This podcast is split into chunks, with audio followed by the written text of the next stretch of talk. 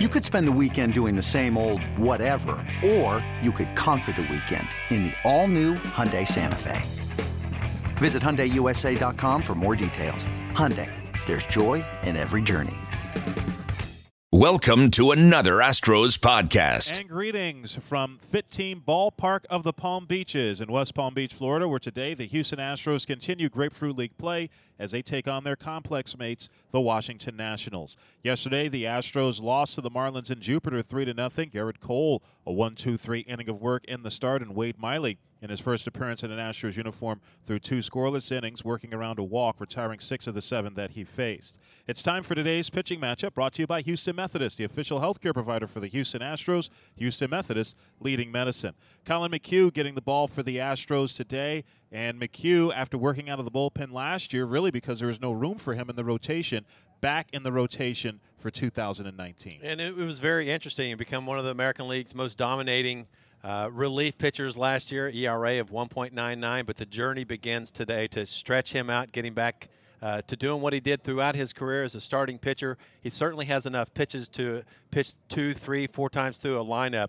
Uh, great curveball. We all know about that. A big swing and miss pitch, but he can also land it for strikes. He can fall out of bed and throw that curveball. We always know that's going to be there for him. Jeremy Hellickson getting the ball for the Washington Nationals. He signed late with them last year, a, a, minor league deal, and wound up being one of their better starting pitchers. An ERA under three and a half and 19 starts for the Nationals. Yeah, it was very serviceable for a team that was you know fighting to get in the playoffs, and they needed him. He gave them a good push. He's been moving around a little bit the last three or four years after starting his career with the Tampa Bay Rays, and uh, he pitched there for five or six years and, and got off to a great start, but started bouncing now, just 31 years old, throws a lot of different pitches, has some deception in his delivery, but uh, uh, they expect some good things from him. Keys of the game brought to you by Honda. Visit your local Greater Houston Honda dealers for great deals on all models. Official sponsor of the Houston Astros. And, you know, the Astros – giving a lot of young players a chance in the lineup today. AJ Hinch talking about you know wanting to see Yordan Alvarez, for example, getting his first start today. Jack Mayfield, Joshua Rojas, Kyle Tucker among the players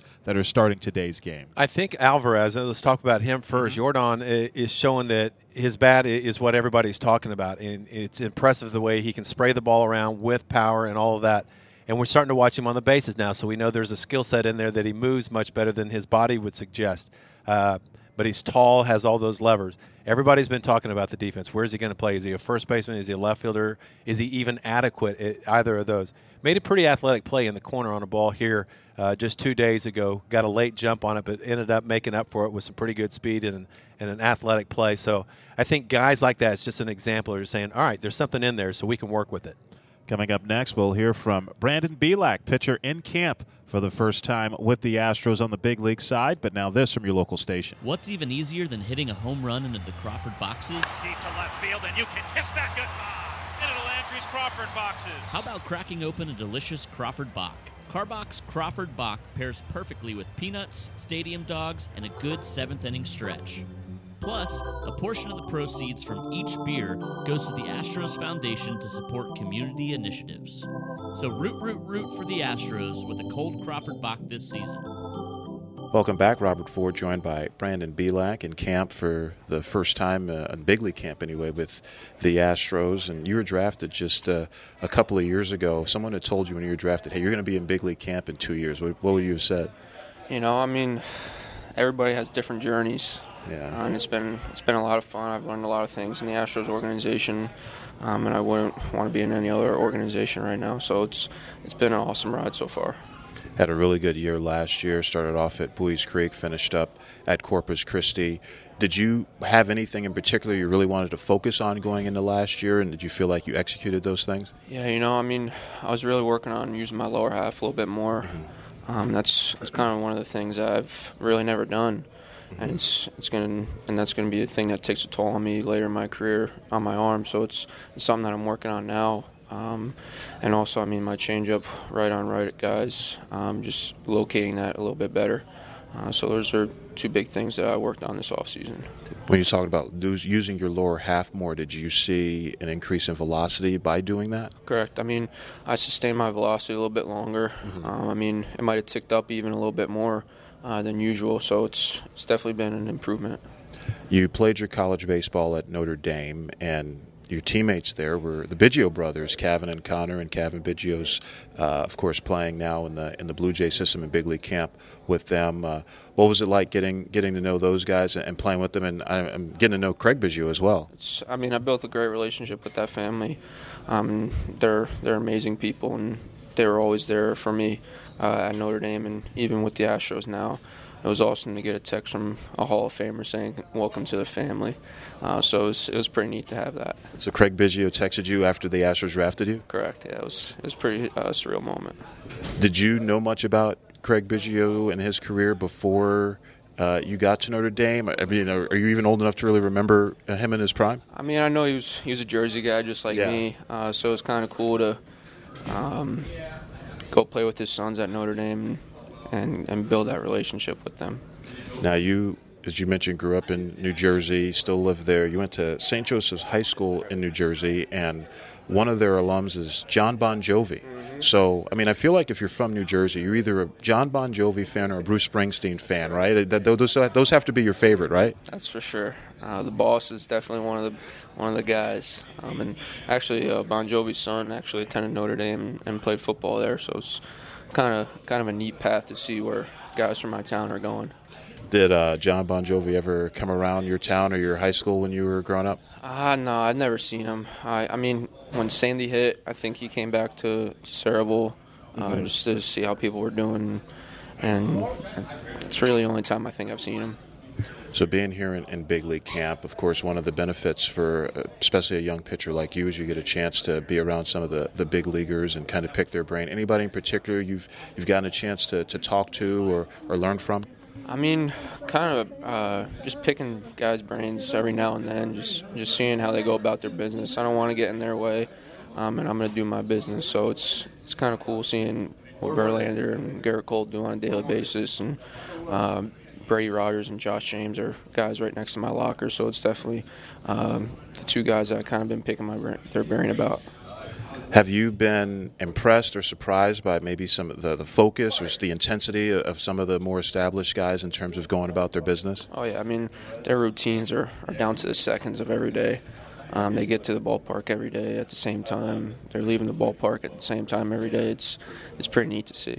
Brandon Bielak in Big League Camp for the first time. Thanks so much for joining us and hope to see you up at Minute Maid Park real soon. Awesome. Thanks for having me. Pleased to be joined by a special guest, Allison Footer from MLB.com down here in Florida covering the Astros for, for a little bit. And uh, Austin Brice, by the way, on the mound now for Miami, their fourth pitcher of the day. But thanks again for joining us, Allison. You got a chance to catch up with uh, Gerrit Cole, who started this game, pitched an inning, look, looked pretty good. What, what did he have to say? Well, I told him, I said, I, you gave me a lot more than I thought I'd get from uh, throwing eight pitches. So, um, yeah, he, he felt good. He looked good. He thought he'd be out there maybe for 12 to 20 pitches, but he really just wanted to, you know, get up and, and down and just be done with it. He's been throwing, um, you know, before this this uh, appearance, he's been doing kind of his up and down work and simulating a little game action. So this is all, you know, when it comes to a, a, a person, a, a pitcher of, of uh, Gerrit Cole's caliber. This is about just getting ready and building up for opening day or whenever he pitches that first week. So um, he's doing pretty well. Carlos Correa will lead it off. Correa, a strikeout victim, his first time up. Three infielders on the left side. Brice delivers. And that's chopped left side. Charging it is the third baseman Herrera. He has it. Throws on the move to first in time, and Correa is done on one pitch. Allison, Gerrit Cole has a different personality, doesn't? I mean, he's very affable yes. number one, but he'll open up and, he's pretty transparent. Uh, yeah, I'm, i think that um, you know he's got a his voice projects, and uh, uh-huh. uh, you know so when he's talking, you can't help but hear him. Um, he's a he's a very funny person. You know, I'm still kind of getting to know people uh, just being around the team on a regular basis, and uh, once you can have a few laughs. But certainly, he is, uh, you know, w- when you give somebody of, of, his caliber on the mound, then of course they're already going to bring something to the clubhouse, and you know people listen to him. Uh, but seeing him and, and, Justin Verlander's lockers are very close to each other in the Astros clubhouse, and and just kind of seeing how people gravitate toward them, but at the same time are, um, you know, respectful of them too um, it's it's cool. I mean, I asked AJ Hinch the other day. I'm like, how light, nice is it to just you have like two pitchers at the top of your rotation? You don't have to worry about anything. You've got those two guys that just lock it down, and then you know whatever happens after that, it's a very good situation to be in. Definitely what, a luxury to have. What does AJ say about that? I mean, he tries to gloss it like, yeah, I, mean, I know it's a luxury, but man, I It's unbelievable. Those are, those are two of the four best pitchers in the American League last year. Oh, absolutely. And, uh, you know, we kind of take it for granted. Um, they make it you know, look kind of easy. But, um, yeah, we were joking with some of the other writers today. Like, there's not a ton to write about, and which is what happens when you come to spring training with a team like this. You have a, a fifth starter spot open, uh, a bullpen spot, and, you know, you have to figure out your bench, and, and that's about it. Uh, you know, we even said to AJ, like, what should we write about today? Uh, because, uh, because there's just so few questions that have to be answered. So, um, you know, regardless of, you know, we hear all about the opener and we hear, you know, all this, you know, bullpen tinkering. Um, when you have guys that can give you 180 innings, uh, you know, per season, uh, per pitcher, that's a very good thing to have. Reed strikes out, swinging through a 2-2 breaking ball for the second out of the inning, and that'll bring up Jake Marisnick, who grounded out his first time. We're chatting with Allison Footer of MLB.com. 22nd Astro Spring Training, is that right?